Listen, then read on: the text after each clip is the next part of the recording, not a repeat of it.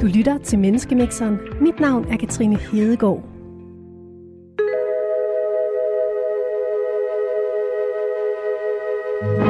En akademiker, en tidligere hjemløs og en reklamemand kommer ind på en bar.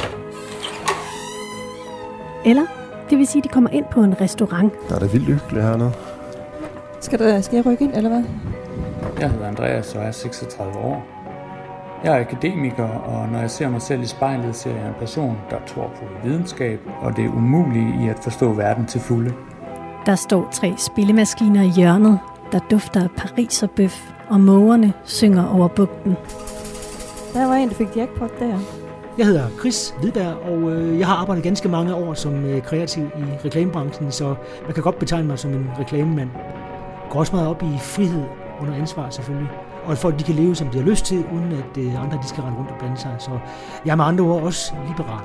Jeg hedder Betty, Betty Iler. Jeg er femoghalvtreds år gammel. Jeg er tidligere hjemløs. Jeg tror på mangfoldighed og på næstekærlighed, for ellers har jeg ikke været her i dag. Hvad sker der, når de her tre mennesker mødes for at tale om livets store spørgsmål og hvad der rører sig lige nu? På restaurant Havnens Varmestue i Aarhus. Er du okay? Det er fint. Er de rykker til dig på? Ja da. Du lytter til Radio fire og vores program om tro, eksistens og fordomme. Og en episode, vi har valgt at kalde Mine gener tilhører mig.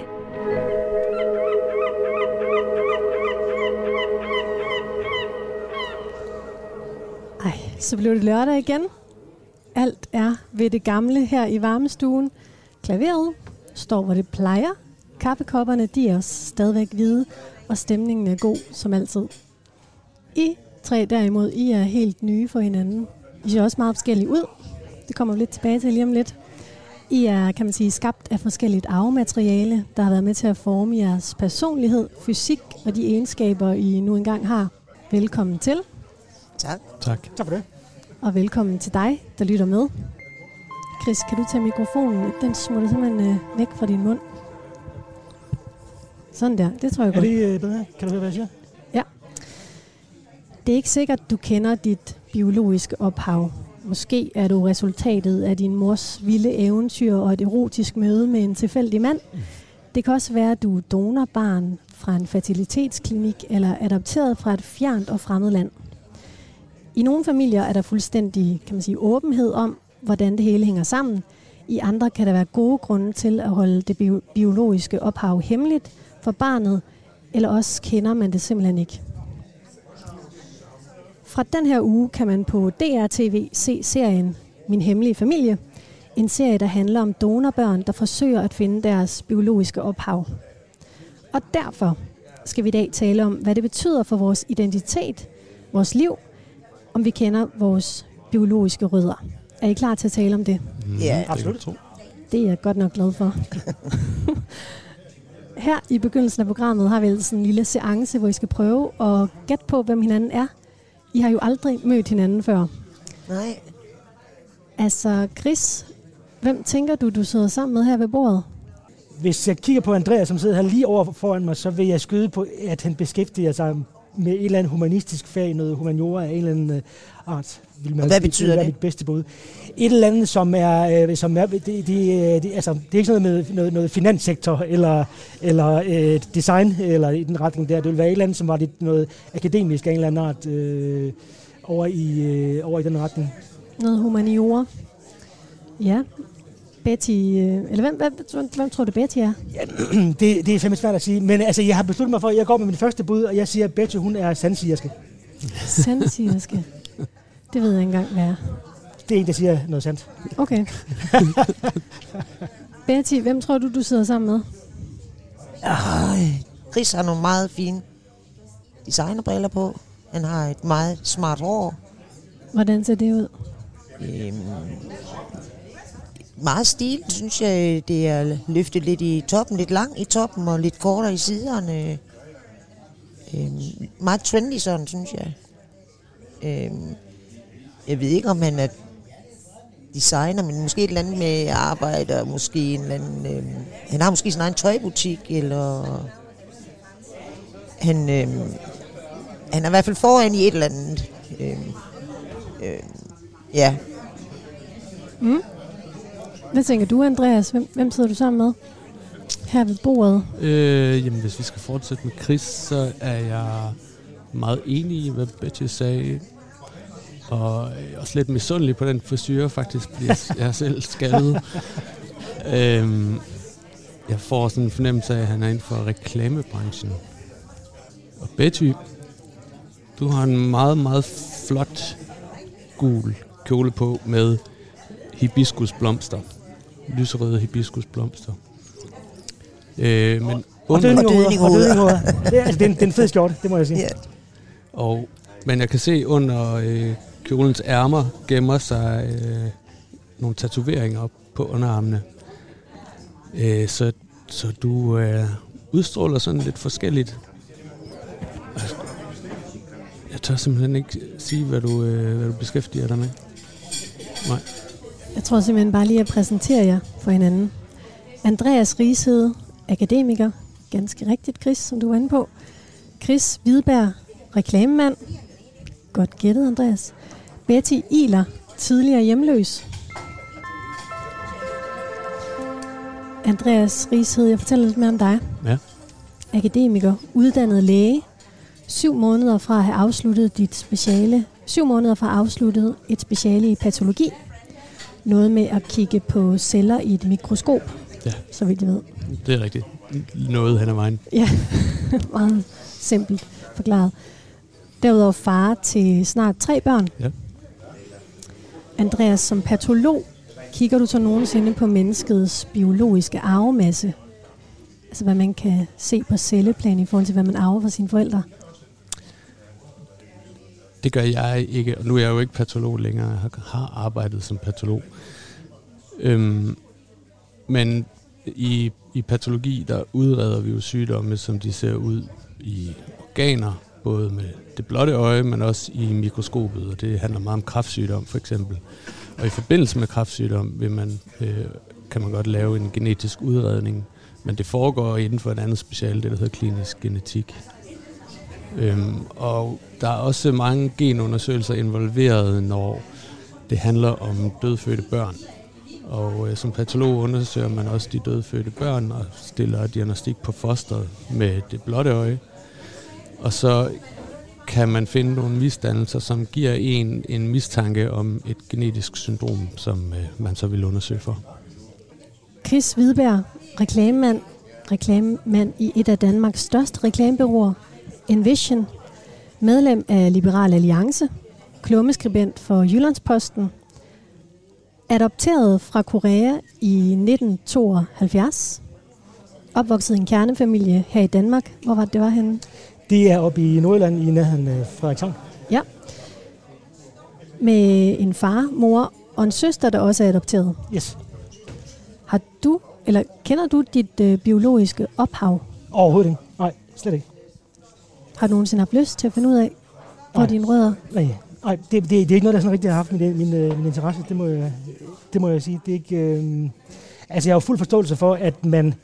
at man kan have en eller anden, et, et, et, et ønske om det. Altså, jeg tænker også, at øh, en eller anden, sådan en eller anden øh, iboende, en, en urkraft, ligesom at, ligesom at få et ønske om at få børn. Altså, øh, men altså, ligesom det heller ikke er alle, der, der nødvendigvis ønsker at få børn, så øh, har jeg heller ikke haft sådan en, en, en, en, en stærk trang til at, til at sådan, kunne hjælpe mig, og skulle rejse til Korea for, for at finde mine biologiske forældre overhovedet.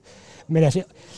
Dermed ikke sagt, at fordi jeg, jeg, jeg vil dele op sådan, ligesom i to. Der er ligesom sådan en øh, eksistentiel ønske om det. Altså sådan det der med at finde ud af, hvor, hvor man ligesom kommer fra, øh, og hvor, hvorfor man er, som man er. Og så er der ligesom noget andet, som er mere sådan det, jeg vil kalde sådan den almen nysgerrige del. Fordi jeg vil også, altså omvendt så vil jeg også ende om, at hvis mine, hvis mine koreanske biologiske forældre holdt her udenfor i en Kia Picanto, så vil jeg formentlig gå ud og sige hej, og lige se, hvem, hvem de egentlig var. Men det er jo ikke... Altså, jeg har ikke tænkt mig at, at rejse, til, rejse til Seoul her, når vi er færdige med udsendelsen, for lige at tjekke, hvor, hvem, hvem det nu end er. Altså, og jeg tror jo også, det vil være ret svært, også fordi det, det, det er simpelthen så langt så mange år siden, så, så, så sandsynligheden for, at jeg kunne finde den, det vil være temmelig minimal. Super. Det vender vi tilbage til. Betty Iler, tidligere hjemløs, P R-medarbejder i Foreningen Gadeliv, kendt i gadebilledet i Aarhus som tidligere narkoman, og prostituerede. Rundviser i byens skumleste gader, hvor omdrejningspunktet blandt andet er at fortælle om, hvordan det er at leve som hjemløs. Betty, du har boet i plejefamilie i store dele af dit liv, hvor du ikke har kendt dit biologiske ophav, eller i hvert fald ikke har haft så stort kendskab til dine... Jeg har kendt mit biologiske ophav. Jeg er jo da vokset op i, i min egen biologiske familie, til jeg var omkring tretten fjorten år gammel. Ja. Men man kan sige, at du fjernede dig fra dit biologiske ja, ophav. Ja. Og så var der vel en periode, hvor du ikke kendte dem så godt. Der var mange godt. år, hvor jeg ikke havde de store kontakter. Ja. Hvad har det betydet for din identitet? Jamen, til forskel for dig, jo, som er født ind i familie, det handler måske også om, du har haft en, måske en tryg familie. Tingene har været, som de har været. Så jeg har haft det sådan lidt, at øh, jeg nogle gange har manglet et eller andet at identificere mig med, faktisk. Øh, jeg har øh, nogle gange haft lidt svært ved at finde ud af, hvem jeg er, og har det øh, stadigvæk øh, øh, øh, svært ved at finde ud af, hvem jeg egentlig er. Øh, hvor jeg er sådan... Nu har jeg det heldigvis godt med mine biologiske forældre i dag, øh, og også fået en forståelse for, øh, for dem. Øh, men hvor der måske er nogle ting, der kan irritere mig ved min mor, øh, hvor jeg kan tænke, det der det har jeg ikke i fuldstændig fornækkelse, alligevel opdager alligevel har lidt en snært af de der øh, samme ting. Jeg måske bare handler på andre måder, end hun øh, gør. Øh, øh, og, ja. I er tre helt forskellige mennesker, der kommer fra tre meget forskellige verdener. Og øh, det er netop pointen her i programmet Menneskemixeren, at vi mixer tre forskellige mennesker sammen hver uge. Ikke for at lave en joke, men for at tale om tro, eksistens og fordomme. Og det er det altså jer tre. Men inden vi dykker endnu mere ned i den her første snak om biologi og identitet, så har jeg taget et raflebær med. Og en liste. Det er en liste... I kan se her, der står en masse spørgsmål, og de har alle sammen et tal. Og hver uge rafler vi om, hvilket af de her spørgsmål, vi skal tale om til sidst i programmet. Så Chris, vil du ikke starte med at kaste en terning? Det er to. Et. Ja. Oh, jeg slog to. Mm-hmm. Så er spændende, at jeg napper en treer. Ja, det er fedt. Det gør jeg så ikke en sekser. Det blev, så vidt jeg regnede ud, ni i alt. Og på min liste ud for nitallet her, der står der, hvad betyder venskaber? Ja, så det, det vender vi tilbage til senere. Der er sådan en livlig stu- summen af folk herinde. Har I fået noget kaffe? Ja, tak. Ja, tak. Er der en kop mere? Nej, det er der ikke. Jeg springer over. Du kan tage raffelbæret. Jeg kan tage raffelbæret. Og jeg kan også tage det her glas. Ja. Det kan jeg godt. Nå, jeg kan lige fortælle, at du lytter til Menneskemixeren, vores program om tro, eksistens og fordomme her på Radio fire. Panelet består denne lørdag af Andreas Rigshed, akademiker, Chris Hvidberg, reklamemand og Betty Iler, tidligere hjemløs. Nu skal vi i gang med dagens aktuelle emne. I dag er mere end hver tiende nyfødte barn i Danmark blevet til på en fertilitetsklinik. Enten med hjælp fra en donor eller andre former for fertilitetsbehandling. På D R T V kan man fra den her uge se serien Min hemmelige familie. En tv-serie, der handler om donorbørn, der forsøger at finde deres biologiske ophav. For for nogle donorbørn opstår spørgsmål som, hvem er jeg, og hvor kommer jeg fra? Og for andre, men for andre opstår de, de her spørgsmål slet ikke. Måske lidt sådan en type som dig, Chris, der ikke har haft det samme ønsker om at finde det biologiske ophav. Vi skal lige høre et klip med, øhm, det er cirka to minutter langt, med Emma Grønbæk. Hun er femogtyve år, donorbarn, født i nitten seksoghalvfems. Dengang var det endnu ikke var muligt at blive kendt donor. Det blev først muligt i to tusind og elleve. Emma har altså ikke umiddelbart nogen mulighed for at finde sin biologiske far.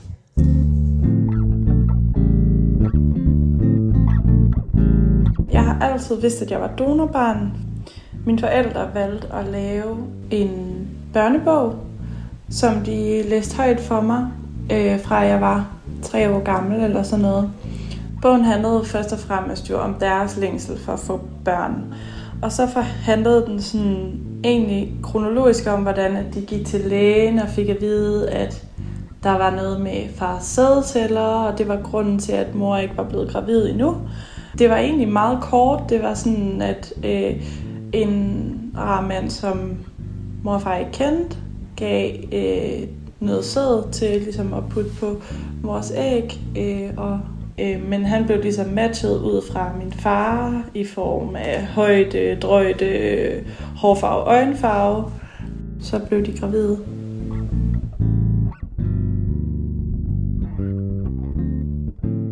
Det var en virkelig fin måde at fortælle det, og en sådan på mange måder overskuelig, både for mig som barn, som ligesom fik historien fortalt gentagne gange og fik mulighed for at stille spørgsmål, og for dem at have noget at støtte sig til, fordi det jo er en mega svær snak.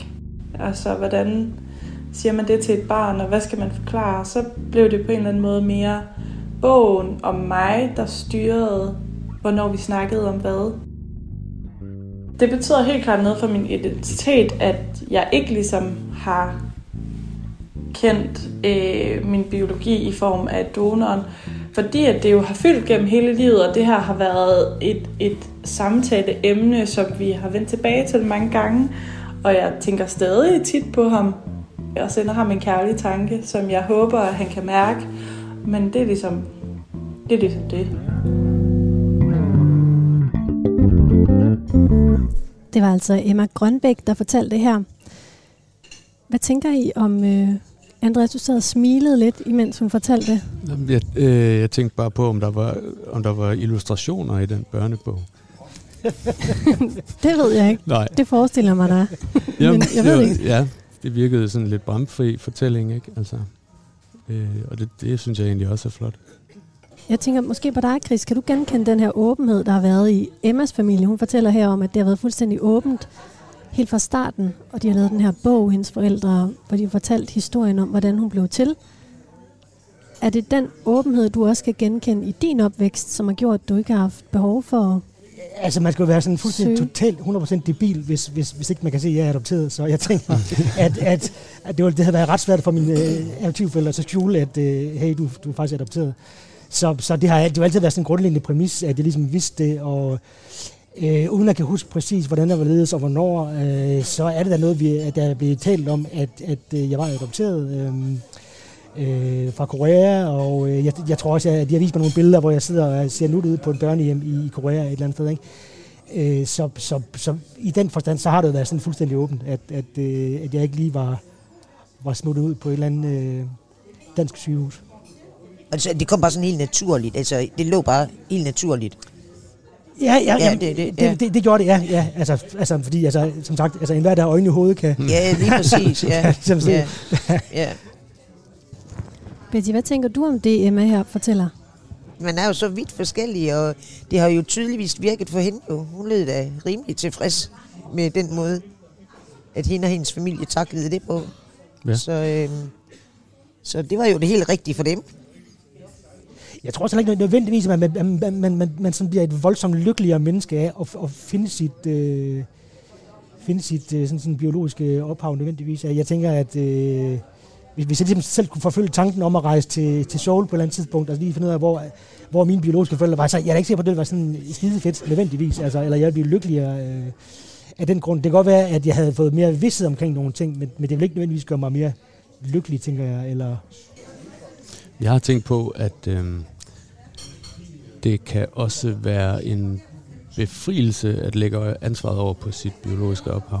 Altså hvis man har nogle karaktertræk eller handlemønster eller et eller andet, som øh, man har det lidt svært med og ikke øh, sætter pris på. Hvis man så kan genkende det hos sine biologiske forældre, så øh, så påtager man sig ikke. Så kan de få skylden for det. Ja, nemlig. Ja. Det er nok sådan, jeg har det virkelig. Kunne I finde på, Andreas og øh, Chris, at blive sæddonor? Nej, det tror jeg ikke. Men det er også det er, det er lige meget sådan, fordi altså, tanken om at sidde på et eller andet kontor og under nede, nede i en kop, den er sådan, yeah. Den ligger meget utrolig fjern, må jeg sige. Så nej, det, det, det tror jeg ikke. Det bliver nej tak herfra. Ja. Så det er ikke, det er ikke, det er ikke, jeg har ikke de samme forbehold, som du har, Chris, men øh, nej, jeg har det faktisk mere sådan, at, at øh, mine gener på en eller anden måde tilhører mig, og min slægt, Øh, så det er mine børn, der fører min slægt videre. Det er jeg så også enig med dig i, må, ja. jeg, må jeg lige indskyde. Tvillingestudier viser, at to genetisk ens individer, der vokser op i to forskellige hjem, f.eks. enæggede tvillinger, der er blevet adskilt ved fødslen, udvikler overraskende ens personligheder. Forskningen viser, at vores gener får os til at vælge bestemte miljøer, som så får betydning for vores personlighed. Hvis f.eks. man kigger på en meget konfliktsøgende person, så vil sådan et menneske automatisk søge uoverensstemmelser og diskussioner, som så igen styrker den konfliktsøgendes tendens til at ville de her konflikter. Eller en kreativ person som dig, Chris, vil søge kreative miljøer, og så på den måde få fodret dine talenter. Kan du genkende det? Øh, ja, det, altså, nu, nu, det er jo ligesom det, jeg lever af, kan man sige. Så, så, så det ja. har jeg jo selvfølgelig et eller andet sted gjort. Altså, men, og jeg kan i hvert fald sige, at, at mange af mine sådan mest åbenlyse øh, personlige karakteristika er nogen, som jeg på ingen måde deler med min biologiske familie. Altså, det, nu, altså hvad hedder det? Jeg, med din øh, biologiske familie? Nej, undskyld, min adoptivfamilie. Ja. Sorry. Øh, Altså, for, altså jeg, jeg spiller en del musik også, og øh, hvad hedder det, har skrevet sange og musik og sådan ting der. Det er i hvert fald ikke noget, jeg har med hjemmefra, eller er blevet, er blevet opfordret til at gøre hjemmefra mit, øh, min, øh, mit, mit, mit adoptivfamilie hjem. Så det der går da stærkt ud fra et eller andet, som øh, har med ren og skær genetik at gøre. Kunne du ikke være nysgerrig på at finde ud af, om du har en far, biologisk far et eller andet sted, der bare er stjernedygtig til musik et eller andet sted?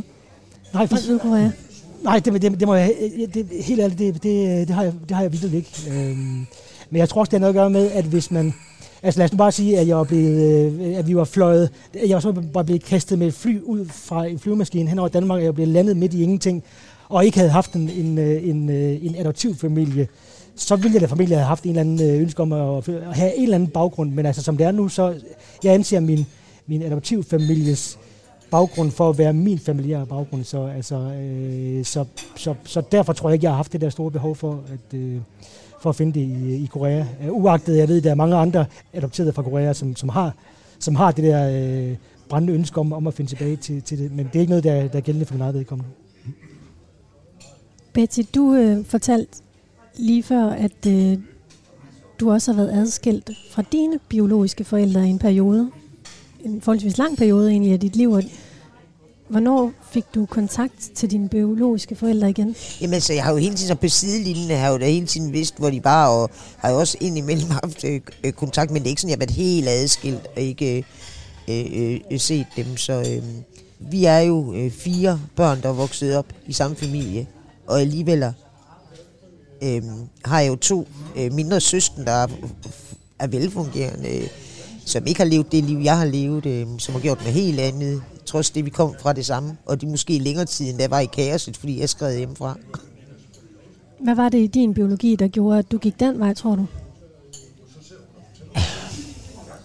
Det var vel min måde at råbe hjælp på. Jeg, jeg gjorde det bare på en helt forkert måde, altså. Jeg, jeg gjorde jo oprør, altså. Jeg skred hjemmefra, jeg var frustreret. Og så øh, skilte jeg mig også ud fra... min søsken på en måde ved, at jeg var sådan en lille tyk. øhm, altså i forhold til min søsken, jeg var sådan en lille tyk. Jeg var heller ikke sådan en populær pige i, i skolen, som jeg husker det selv. Andre vil mene noget andet, men det er min egen selvopfattelse af det. Så jeg synes, jeg skilte mig meget ud, og så var det jeg ret tidlig, eller en unge, der fandt et netværk inde i byen af nogle andre frustrerede unge mennesker, som havde det lige så øh, et eller andet at slås med. Øh.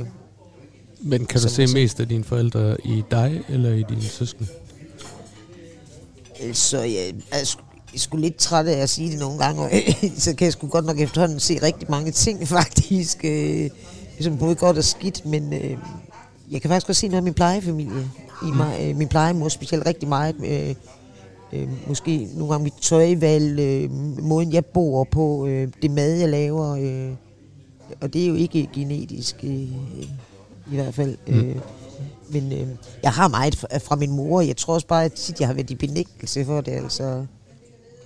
Jeg har jo tit været frustreret over min mor, og troede, hun ikke ville mig, at hun ikke elskede mig, alle de her ting, så jeg har været ret frustreret. Men øh, så møder jeg faktisk min mor, mens jeg er hjemløs, øh, og hun er, øh, Hun får kun den her, at hun er folkepensionist, så hun har jo ikke ret mange penge egentlig. Og så møder jeg hende på gaden, og der havde vi altså fået en rimelig god kontakt, så hun altså kunne snakke sammen. Og øhm, så møder jeg hende på gaden, og jeg er altid en, der fakede rigtig meget. Øhm, så ud af til så det hele så godt ud, men alt var i kaos. Øh, og så øh, fryser jeg jo, men øh, det vil jeg ikke stå ved, at min mor siger, jamen, jamen du fryser den, jamen det, nej, nej, det gør jeg ikke. Men alligevel så tager hun mig med ind i en butik og køber den dyreste, fineste øh, vinterjakke til mig ud af den her ældrecheck, hun har fået der i januar måned. Altså, det, det kan godt være, at det lyder lidt underligt, men det var virkelig en kæmpe stor ting for mig. Der gik det pludselig op for mig, hvor meget min mor hun egentlig gerne ville mig. Men at vi også mange gange havde misforstået hinanden. Altså, hvor jeg tit gav hende skyld for mit kaos, så handlede det faktisk også om, at det heller ikke var let at nå. Altså, det gik jo begge veje, kan man sige, ja. Og den der omsorg, hun ja. viste for dig, ja. Kan du genkende den i dig selv? Ja, ja altså, også som hjemløs faktisk. Der havde sådan en, jeg så meget på Kirkens Kors her, og hver eneste aften, der lukkede de fra halv elleve til halv tolv, for at gøre klar til natten. Så der mange, der satte sådan udenfor i klynger, det gjorde jeg ikke. Jeg gik rundt til samtlige genbrugsbutikker, i håb om, der stod en pose tøj. Så kunne jeg skaffe en skinjagt til den ældre mand Pia, eller en striktrøje til Tanja, mm. eller et portør strømper til en af dem, der før, at vi blev lukket ud, måske havde haft sine strømper hængende på radiatoren, som aldrig var nået at blive tørre. Mm. Øhm, øh, jeg har også taget mig meget af andre udsatte på gaden, selvom jeg selv var i et kaos i virkeligheden. Og det er faktisk også det, jeg har lyst til at gøre rigtig meget ud af nu. Det er også derfor, jeg er øh, i Foreningen Gadeliv. Ja. Men det er måske også med til at lave orden i dit eget kaos. Det er jo lige præcis det, ja. ja. God bund. Ja, men det er det. Andreas, hvad betyder... Du kender jo dit biologiske ophav. Ja, det må man sige. Hvad betyder det for dig, at du gør det? Mm, betyder det noget? Ja, det gør det da. Øh, det var lidt ligesom jeg sagde før, det her med, at, at øh, når man kan se sig selv i sine forældre, så øh, begynder man måske også at øh, kunne forstå... Øh, nogle af de karaktertræk, man øh, selv har, og de er jo ikke alle sammen øh, gode. Øhm, og øh, øh, bare det, at man kan opdage det, gør jo, at man er opmærksom på det og prøver at arbejde med det. Men det, det bliver heller ikke lige så øh, øh, tungt at bære på, fordi man kan, man kan se, at det er ligesom noget nedarvet, og det kan man ikke, øh, altså, det kan man ikke nødvendigvis gøre for. Hvad for nogle nedarvede ting kan du se fra dine forældre i dig selv? Jamen, jeg minder, personlighedsmæssigt minder jeg meget om min far, øh, som var, øh, han var intellektuel og øh, øh, tilbagelænet, men også stille. Og øh, stille på en måde, der gjorde, at han var meget behagelig at være sammen med, men også stille på en måde, der gjorde, at han var sådan lidt... Øh, handlingslammet i nogle situationer. Der kan jeg kende mig selv. Han og lever ikke mere, din far? Nej, han døde for tolv år siden, ja. Øh, og det, her, det gjorde jo også, altså den, det der med, at han døde, øh, gjorde jo også, øh, skabte sådan en situation, hvor, hvor man kom til at tænke meget på ham, og begyndte sådan at spejle mig selv i ham. Og der er heldigvis masser af positive ting, øh, jeg har taget med fra ham, men også øh, øh, de negative ting, som det er svært at stille noget op med. Øh, og så, Hvad er det? Øh, det er for eksempel, at jeg har en sindslidelse, som øh, jeg så hos min far, og øh, den har så lige så selv snedet sig ind på mig. Øh, og det med, altså der, der ved jeg jo så helt konkret, det er genetisk bestemt. Ikke bare fordi min far havde det, men også fordi jeg ved det fra, med en lægefaglig baggrund. Og så, så bliver det altså nemmere at kapere, øh, fordi så, øh, så er det ikke noget, jeg selv har gjort, der har ført til den her sindslidelse. Hvad er det for en sindslidelse? Jamen det er en, øh, det er en bipolar sindslidelse af unipolar type, det vil sige, at man øh, kun oplever depressive dyk. Men gentagende gange. Hvad tænker I om det, Andreas fortæller her? Jamen, det er jo lidt svært for, i hvert fald for mit vedkommende at sætte mig sådan rigtig ind i både Andreas og, og, og Bettys historie, fordi jeg har jo ikke, jeg, altså jeg har jo ikke på samme måde, jeg har, jeg har ikke nogen, hvor jeg sådan kan kigge tilbage og, og så se, øh, når det er derfor, at, øh, at jeg er sådan. Øh, men jeg tænker, at det er vel både på godt og ondt. Altså nu, nu er det selvfølgelig måske ikke, ikke så behageligt med, med sindslidelsen der. Øhm, men jeg tænker, at der må vel også være gode sider af ens forældre, og, øh, som man kan se, hold kæft, det, det er sgu egentlig meget, det luner mig lidt, og kan se, at den der ting der, den, den, den har jeg... Den, den, den har jeg arvet, og den kommer mere og mere til syne, jo ældre jeg bliver ud fra, ja, min, fra, min, fra mine forældre. Så, så det er jo også godt, tænker jeg. Og det er jo også de øjeblikke, hvor jeg, hvor jeg lige pludselig kan mærke, at nu er jeg ligesom min far. Altså, så kommer jeg jo også til at tænke på ham. Mm. Og det er også behageligt faktisk at mindes ham øh, nogle gange. Altså, så, så det gør jo også, at jeg tit tænker på ham. Øh, for, det, det, for det gode. Mm. Ja. Det var faktisk mit næste spørgsmål. Hvordan det er det der med, at han på en måde lever videre i dig. Ja.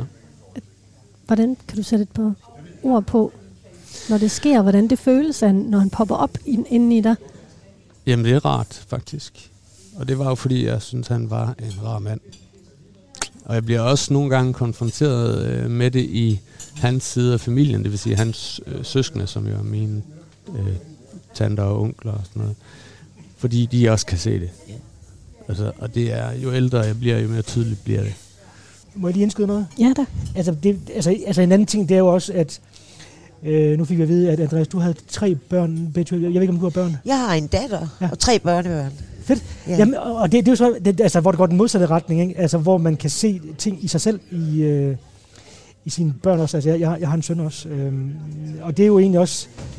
Altså, det er sgu også en lille smule hyggeligt, at man, man kan genkende nogle af sine egne træk. Altså, det, yeah. det, er jo, det, er jo, det er jo super ego-forfængelighedsagtigt af helvede til, ikke? Men, men altså, det er sgu også lidt godt, ikke? Og sådan, ej, det er sgu hyggeligt, man lige kan se uh, den der egenskab der, ikke? Øhm, så det var meget rart. Den anden mig også. Chris, dine forældre hentede dig i lufthavnen, ja, i nitten tooghalvfjerds, da du var halvandet år gammel. Ja. Har du nogen idé om, hvor du var det første halvandet år af dit liv? Nej, altså, jeg, jeg går stærkt ud fra, at jeg har siddet over på et eller andet børnehjem. Øh, jeg har set billeder af, hvor jeg sad på et børnehjem. Men altså, i, i princippet kan jeg jo bare sidde der i de fem minutter, de to, og tage billedet. men, men, men altså, jeg har ingen anelse whatsoever øh, omkring det. Men det er vel sådan, jeg går ud fra, at man er blevet afleveret på et børnehjem, og så, øh, og så er man siddet der, indtil nogen øh, adopterede en. Men er du egentlig, har du, står du nogensinde i situationer, hvor du så opdager, at du ikke er ligesom dine adoptivforældre? Ja, jamen det, altså det, det gør jeg masser af gange. Ja, men det kreative blandt andet. Ja, altså, det, altså, ja, altså i forhold til det, det, mit, mit kreative erhverv, og i forhold til min interesse for musik, og mit, øh, mit øh, politiske engagement. Og, øh, så, så, så, så der er i hvert fald, altså på nogle karakteristika, der, der minder jeg jo slet ikke om den, hvor jeg tænker, at det, det må jo være sådan... et spørgsmål om, om genetik. Øh, Men hvordan er det? Er det så noget, der ender med at skabe afstand imellem dig og dine adoptivforældre? Øh, nej, ikke andet end vi havde engang en diskussion om, om, omkring, øh, omkring en politisk diskussion, og det, lad mig bare sige, at vi er meget uenige rent politisk. Øh, der, der gik de er meget venstreorienterede, eller hvad? Ej, ikke meget venstreorienterede, men, men de, lad mig bare sige, sådan, det må i hvert fald ikke L A. Det, det er helt sikkert. øh, så, så jo, så vi havde der i et eller andet øh, overophedet øh, diskussion omkring, øh, omkring Joachim B. Olsen, kan jeg huske, en gang, hvor Hvor, hvor jeg var helt oppe og, og, og skrive. Det var, ja, det var, det var, også, det var, det var simpelthen så dumt. Altså. Men, men, øh, men jo, det var et eksempel, et eksempel på, hvor, at, øh, hvor det clashede lidt. Men altså, man kan jo også være mønsterbryder, også selvom man... Øh, Jamen lige præcis. Ja, ja. Altså, har sine biologiske forældre. Præcis. Altså. Hvad har du gjort, Chris, for at finde ro i den, du er, uden at kende dit biologiske ophav? Jamen, det tror jeg helt klart skyldes, altså, som, som, som jeg også nævnte før, at, at, at fordi jeg ligesom har haft en familie, og dermed en familiær baggrund. Øh, så, og det, og, altså, havde jeg ikke haft den, så, så havde så havde familien set mig rundt og søge fra morgen til aften for at finde nogle, nogle biologiske forældre et eller andet sted. Men nu har jeg jo haft min, min adoptivfamilie, som, som, jeg, som jeg er lykkelig for, så, så, så det, det er fint for mig.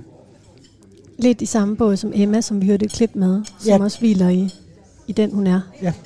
Så det handler om at have noget, en, en sikker grund, måske et det sikkert anker et sted. Det, det tænker jeg.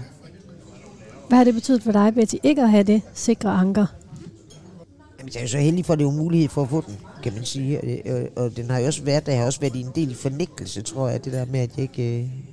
Jeg ville på nogen måde heller ikke øh, ligne det, jeg kom fra.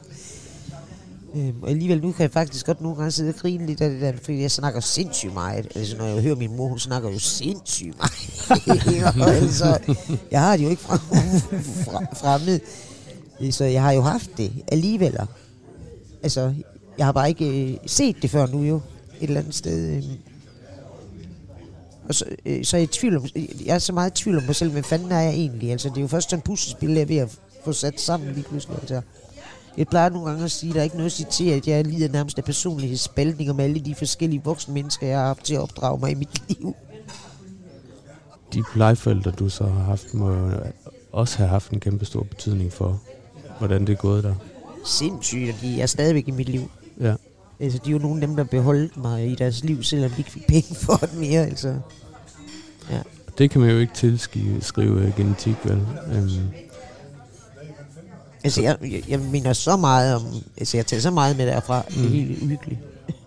Psykolog, P H D og seniorforsker ved børn- og ungdomspsykiatrien i Region Sjælland, Sune Bo, fortæller til videnskab punktum d k, halvtreds procent er arv og halvtreds procent miljø. Vi ved, at når vi bliver født, så kommer vi faktisk til verden med dispositioner for, hvordan vores personlighed vil udvikle sig.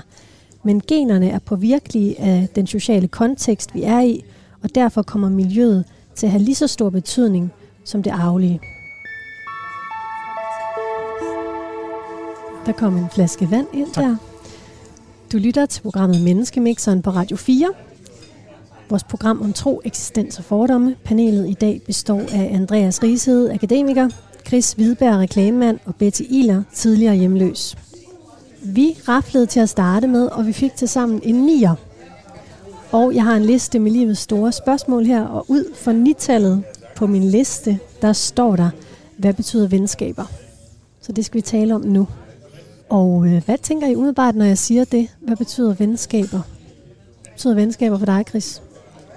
Jamen, de betyder jo pænt meget. Det, det, det, altså, jeg tror ikke, man kan underdrive betydningen af, af et godt venskab, eller gode venskaber. Og hvis man, kan, hvis man er så heldig, at man har nogle lange, nogle af dem, og så tror jeg også, de... de Det er også øh, fantastisk altså, at have folk i sit liv, som har kendt en øh, fra barnsben. Det er jo øh, super fint. Altså. Men altså, jeg, jeg, har, jeg har gode venskaber, som både går langt tilbage, og nogle, der er sådan lidt, lidt, øh, lidt kortere. Men øh, det værdsætter jeg jo helt utroligt meget.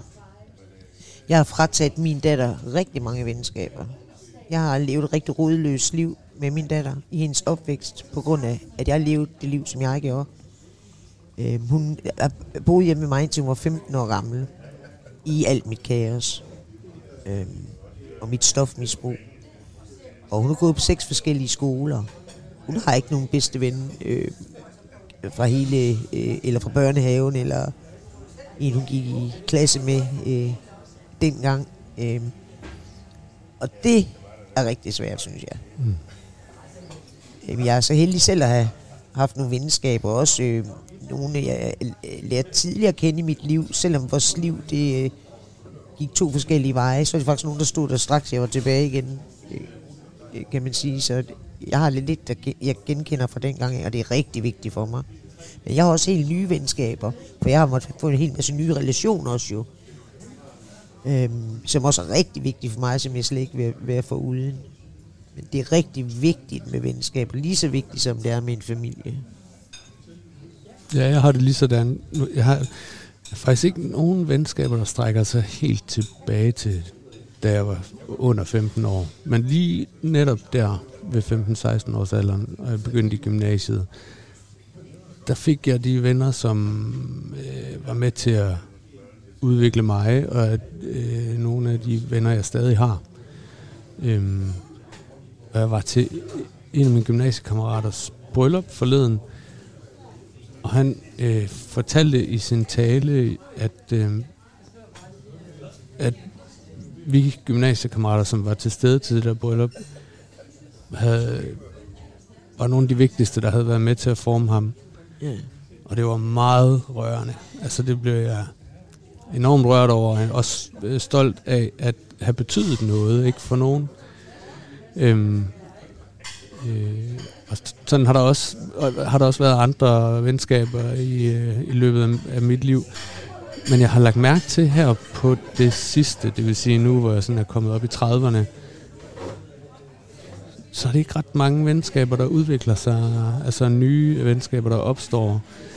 Øh, for eksempel har jeg oplevet sådan, altså jeg har arbejdet mange forskellige steder, fordi det gør man i løbet af en lægekarriere, og øh, så har jeg altid mødt nogen, jeg synes, øh, det var hyggeligt at være sammen med, som jeg egentlig be- troede, vi var sådan begyndt at være venner, men lige så snart ansættelsen ophører, så mister man kontakten.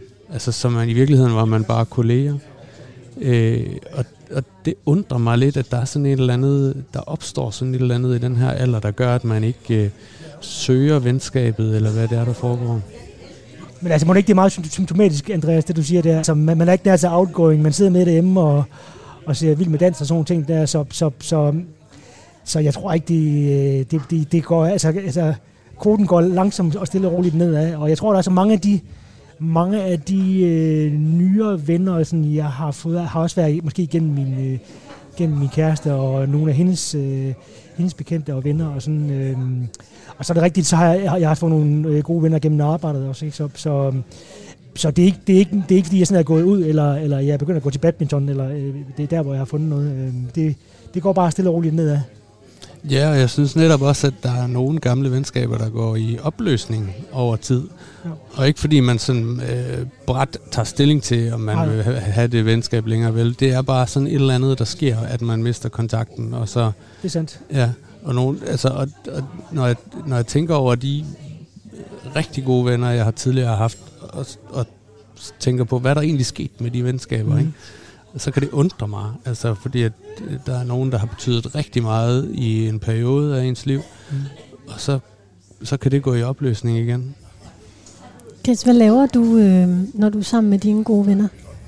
Øh, jeg plejer at drikke bajer, tror jeg, så vidt jeg husker. Chill og drikke bajer og hygge, og det er det, det.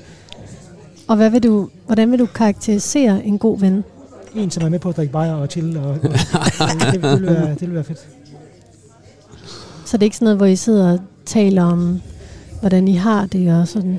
Og det, det kan man godt gøre, selvom man drikker bajer og chiller og hygger. Altså det, det, Nogle gange hjælper det, det jo faktisk at drikke bajer. det, det er ja. Sådan, ja. Hvad laver du, når du er sammen med dine venner, Betty? Ja, så er det også noget at spise noget mad og drikke noget god vin og... Ja, ja hygger. Jeg kan også godt lide at gå nogle lange ture, faktisk. Ja, ja. Men jeg tænker, I har I egentlig ikke børn? I har jo børn nu, ikke? Okay. Jo. Altså, jeg tror godt, der kunne udvikles venskaber senere i jeres liv, rent faktisk. På baggrund af vores børn? Nej, når I ikke har jeres børn. Jeg er også på baggrund af jo, børn. Det, altså, det, det, det, det, det tror også. Jeg faktisk ja. Ikke, fordi man møder jo også mange mennesker ja, lige, igennem sine børn. Ja, lige præcis. Ja. Øh, men øh. men, men øh, jeg, jeg, jeg hygger. Ja, ja. Ja, ja, ja, man bliver ikke ældre på den måde, vil jeg sige. Jeg, jeg hygger også rigtig meget. Og hvad er det for mine venner, men, men jeg vil lige sige, jeg har nogle gange svært ved det. Det er faktisk mine venner, der kontakter mig. Og der kan jeg godt mærke, at jeg skal til på banen nu. Og også kontakte den anden vej. For ellers så kan det faktisk godt øh, løbe ud i sanden. Jeg er sådan en, der er meget på, når jeg er ude. Og så når jeg kommer hjem nu, er jeg også en, der vil jeg sætter rigtig meget i det hjem. Vil jeg lige sige. Ja. Det er en dyne, en pude og en lukket dør. Øhm. Så ligesom at vi går hjem og skærmer mig lidt fra det hele. Men jeg har lagt mærke til, at de venskaber, der holder, det er dem, hvor vi har et interessefællesskab. Hvad kunne det være? Jamen for eksempel, så har jeg en rigtig god ven. Vi går i biografen sammen, og det gør vi gerne flere gange om måneden. Og så har jeg nogle andre gode venner. Vi kan godt lide metalmusik, så gør vi det. Øh, fordi det giver et eller andet at mødes om. Og ja, nogen, øh, altså en tredje vennegruppe, vi, øh, vi dyrker friluftsliv sammen, fordi det var ligesom det udgangspunkt, vi mødtes under. Hvad dyrker I hvad? Friluftsliv, ja, altså ja, ja, kajak og ja. vandring og ski og sådan noget. Øh, og det, det er jo netop, fordi man skal have noget at mødes om, øh, som nogle gange strækker sig ud over det, det drikke bajer. Har I også det, Chris, noget, nogle fællesskaber og nogle interesser jo, til fælles? Jo, altså, det, det, det, det har jeg selvfølgelig også. Og vi, øh, Hvad er det? Altså øh, musik for eksempel, eller film. Øh, så, så, så altså, så det, det, er ikke, altså det, det er ikke kun, at vi sidder og er helt vildt fulde sammen. det, det er det ikke. Vi spiser også mad sammen, yeah. eller, eller går ud sammen. Og sådan, så, øh, så, øh, men, men altså, det, det jo egentlig handler om, og det der også ligesom ligger i det der med at, at drikke bajer og til og hygge, det er jo også det, at man får snakket sammen også. Øh, Også fordi det er ikke øh, det er med sådan en relativt sådan lang frekvens, at, at, øh, at jeg ser mine venner, så, så er det sgu fint nok lige at få catchet op, hvordan går det lige siden sidst, og altså, ja, hvordan går det med børnene, og, yeah. og mm. arbejdet og sådan ting der, ikke? Så det er jo sådan ting, der lige bliver vendt. Men det er jo ikke alle, du ligesom bliver venner med. Hvem er det, du falder for og bliver venner med? Så hvad for nogle kvaliteter skal de have? Øh, de skal i hvert fald have, de skal i hvert fald have humor. Det, det, det er ret essentielt. Øh, og så tænker jeg, så, så skal de være sådan rimelig, sådan rimelig øh, open-minded og ikke være alt for... Øh, altså man må gerne være uenig med mig, det, det er slet ikke det. Altså mange af mine venner er, er, befinder sig politisk helt andre steder. Øh, men de skal i hvert fald øh, være åbne for, at øh, andre ikke nødvendigvis har samme, samme mening. Hvad skal en god ven være i din verden, Betty? Øh, sagt på den måde meget lidt dømmende, vil jeg sige. Øh, øh, plads til forskelligheder. Øh. Ja. Jeg, jeg kræver sgu ikke sådan... Øh, behagelig at være sammen ja, med. Der, det, Hvornår ja. man behagelig at være sammen med? Jamen, nogle mennesker kan jo være ubehagelige konfliktsøgende. Ja. Og de har, har nok svært ved at danne de venskaber med hinanden. Nej, så går det jo op i en spids, ikke? Der har også lige været en sag med ham, den unge hooligan fra Brøndby, ikke, som blev dømt for øh, nogle overgreb. Altså, øh, og i Brøndbys øh, øh, hooliganklub der, der planlægger man at mødes et sted med de andre hooligangrupper øh, og så slås. Det gør du ikke med dine venner. Nej. Øh, og det synes jeg bare er helt absurd, ikke? Fordi han, i, han til, i hans eget forsvar sagde han, jeg er, ikke, altså, jeg er jo ikke voldelig, øh, men vi aftalte bare at mødes og slås. Ja, så er du vel voldelig, eller hvad? Altså, ja, jeg synes, det var helt absurd. Noget, jeg har det rigtig svært med, det er, når man dyrker det negative. Altså, øh, det der med... Bare et eksempel sådan med, åh, oh, så var det bare lige det der, øh, vi kan sige et eller andet fra Facebook, så siger jeg, øh, så kan jeg ikke forstå, at du ikke lukker ned for den der side på Facebook, eller så samme person øh, er ude at lufte sin hund, så øh, alle andres hunde, nogle lorte hunde, eller du ved, det, der var det bare altid det negative og det negative. Og så første omgang prøver jeg at vende det til noget positivt, og så det bruger jeg meget energi på det sidste, så tænker jeg bare, jeg magter ikke det her. Og så kommer jeg til at tænke en dag, hvad fanden det er sgu da det, der holder dem i live. Mm. altså, de andre negative altid, jeg skal dyrke. Det har det svært med at være sammen med. Det kan jeg mærke på mig selv. Men tror du ikke også, at det, det, det er ikke kun dig, der har svært ved at være sammen med dem? Det er der nok rigtig mange, der det har. Og derfor er det svært for dem ja. at, at opbygge relationer. Ja. Betty, da du var hjemløs, hvad ja. var det så for nogle venner, du havde der? Ja. Det er faktisk lidt mærkeligt, fordi det, det er faktisk noget, jeg har tænkt rigtig meget over. Øhm, I dag, der kalder jeg faktisk øhm, dem mine tidligere kolleger fra gaden. Der var nogle få, som faktisk var venskaber, som jeg også holder rigtig meget af i dag, og nogle af dem, som så ikke har, eller der stadigvæk er i det, det gør mig frygtelig ondt. Jeg kommer jo stadigvæk ned i miljøet, fordi jeg arbejder i Foreningen Gadeliv. Altså, og jeg, og jeg er også bare så følsom, så et... Altså tit, jeg lige må gå ind bagved det, jeg triller en tårer. Øh, og bare det, jeg skal sige det nu, så kan det gøre helt ondt på mig. Men samtidig, så kan jeg jo godt mærke nu, når jeg så kommer, at nogle af dem, jeg har holdt rigtig meget af, for eksempel siger han, hej, så siger de, hej Betty, så når du ryster derhen, så er de jo langt videre. Altså, det er bare de der stoffer, der, der kommer til at, at fylde alt.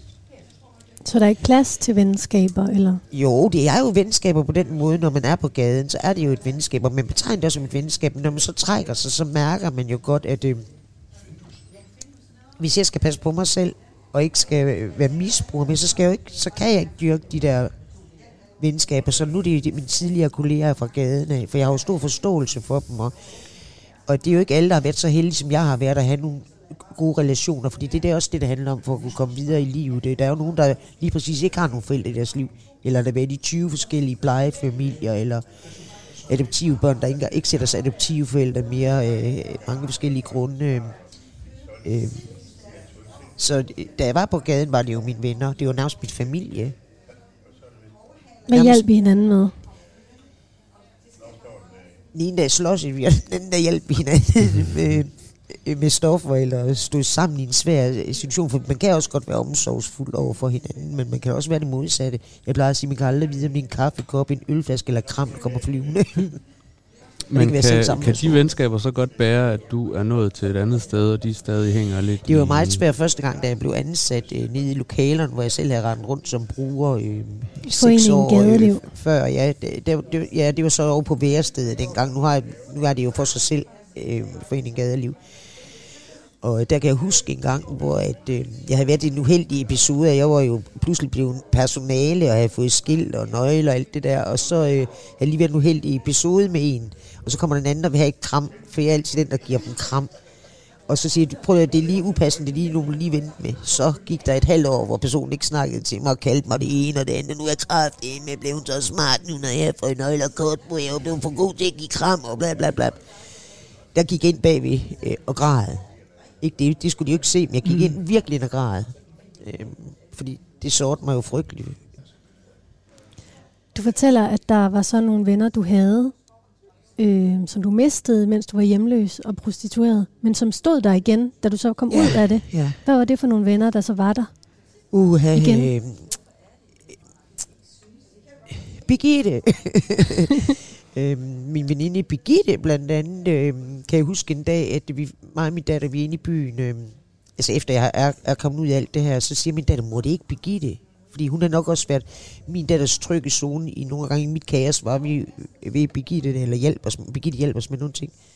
Og fra den dag, jeg ser hende, så er hun jo bare i mit liv igen, altså, og øh, det er jo som vi jo sammen i går. Altså, øh, der er slet ikke noget til forskel. Og vi er så vidt forskellige, at det er helt vildt.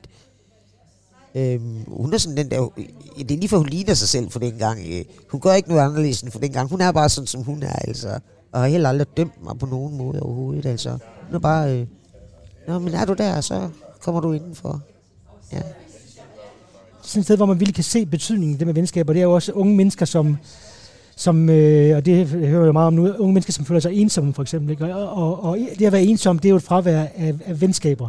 Yeah. Øh, ikke mindst, ikke? Så jeg tænker, at det betyder også, at altså, hvor, det, det siger noget om, hvor vigtige venskaber er, og det er jo tit og ofte, tror jeg, det er vigtigere end en, en, en ægtefælle eller en, øh, en kæreste, for den sags skyld. Ikke? Altså, så, så, så hvis man har venskaber, så skal man i hvert fald sørge for at, at værdsætte dem meget.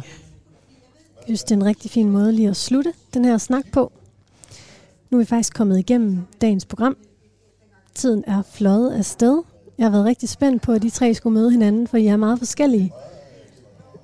Hvordan, altså, hvad har gjort mest indtryk på jer i dag? I den her, de her to snakke, vi har haft? Altså, jeg, jeg synes jo som, som, som altid, at det, det, det, det, der gør mest indtryk, det er at møde personerne. Det er ikke så meget det, vi, det, vi taler om. Altså, det er mere det at møde personer, som man ikke, man ikke ville have mødt øh, før. Og jeg synes, det er jo... spændende, en, øh, en, en læge og en, øh, en der har, har levet på gaden, det, det var ikke det, hun er sådan ellers... Jo, måske en læge vil jo nok familie møde. I en anden sammenhæng. Ja, i en anden sammenhæng, men, men, øh, men, men, øh, men det, altså, det, det er jo interessant, synes jeg. Spændende. Jeg, jeg sidder bare og tænker, at vi, øh, vi har det, det til fælles, vi er mennesker alle tre, så... Øh. Jamen, jeg synes, det er sjovt. Det er jo nok heller ikke helt tilfældigt, men det er sjovt at blive udfordret yeah. på den tanke øh, om, hvor meget af en selv er biologi, og hvor meget af en selv er arv, miljø eller miljø. Øh, og hvor I to, I er jo så øh, ret forskellige fra mig lige i den sammenhæng. Jamen, jeg kan jo høre og mærke på Betty, at du har været igennem nogle ting i livet, øh, og nogle øh, ting, der har mærket dig og formet dig, øh, og det virker til, at du faktisk er et rigtig godt sted, på trods af din baggrund. Og det synes jeg faktisk var rigtig spændende at høre om. Tusind tak, fordi I vil være med. Andreas Rigshed, akademiker, Chris Hvidberg, reklamemand, og Betty Iler, tidligere hjemløs. Programmet Menneskemixeren er slut for nu. Jeg er... Der var lige en stol, der rykkede ud der. Jeg er ikke vært i næste uge på det her program, men derimod min gode kollega Mathias Vissing kommer og er vært, som møder et nyt mix af mennesker her i varmestuen. Jeg rykker over på mit sommerprogram Drømmesengen, som går i luften igen fra juni. Man kan allerede finde Drømmesengen som podcast, hvis man har lyst til det, i vores Radio fire-app. Musikken, du hører her under min stemme, er komponeret af Steppen Nordenstam. I redaktionen sidder researcher Gitte Smedemark og redaktør Gry Brun Mathisen. Du kan også finde det her program som podcast. Mit navn er Katrine Hedegaard. Tusind tak til jer tre, fordi I vil være med. Selv tak. Selv tak. Og, og tak til dig derude, der lyttede med.